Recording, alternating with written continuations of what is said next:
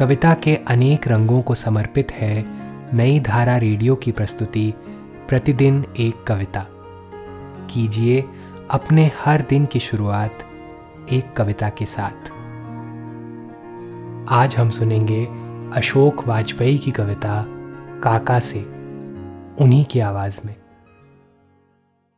अब जब हमारे बीच कुछ और नहीं बचा है, थोड़े से दुख और पछतावे के सिवाय और हम भूल चुके हैं तुम्हारे गुस्से और विफलताओं को, मेरे बारे में तुम्हारी आशंकाओं को।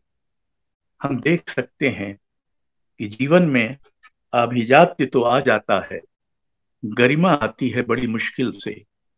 जीवन गरिमा देने में बहुत कंजूस है। हम दोनों को ऐसी गरिमा पा सकने का मुकालता रहा है। कोई भी अपमान फिर देवताओं ने किया हो या दुष्टों ने, हम भूल नहीं पाए। जबकि जीने की झंझट में ऐसा भूलना स्वाभाविक और ज़रूरी होता।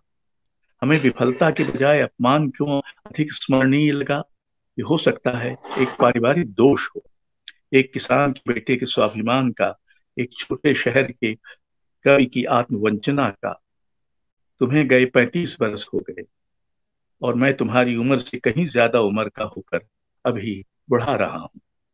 तुम्हारे पास मुझे समझने की फुर्सत नहीं थी और मैं तुम्हें रखने में हमेशा धीर रहा।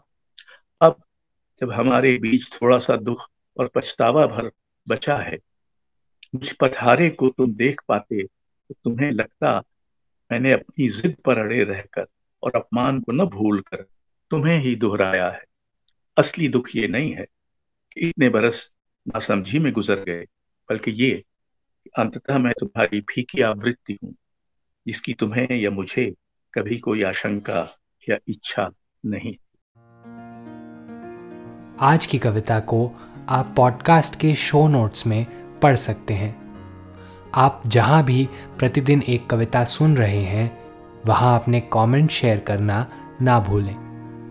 अगर आप चाहते हैं कि नई धारा रेडियो की यह प्रस्तुति हर सुबह आपके व्हाट्सएप पर आ जाए तो हमें इस नंबर पर मैसेज भेजें। Seven four two eight seven seven five three seven six कल एक और कविता के साथ फिर मिलेंगे।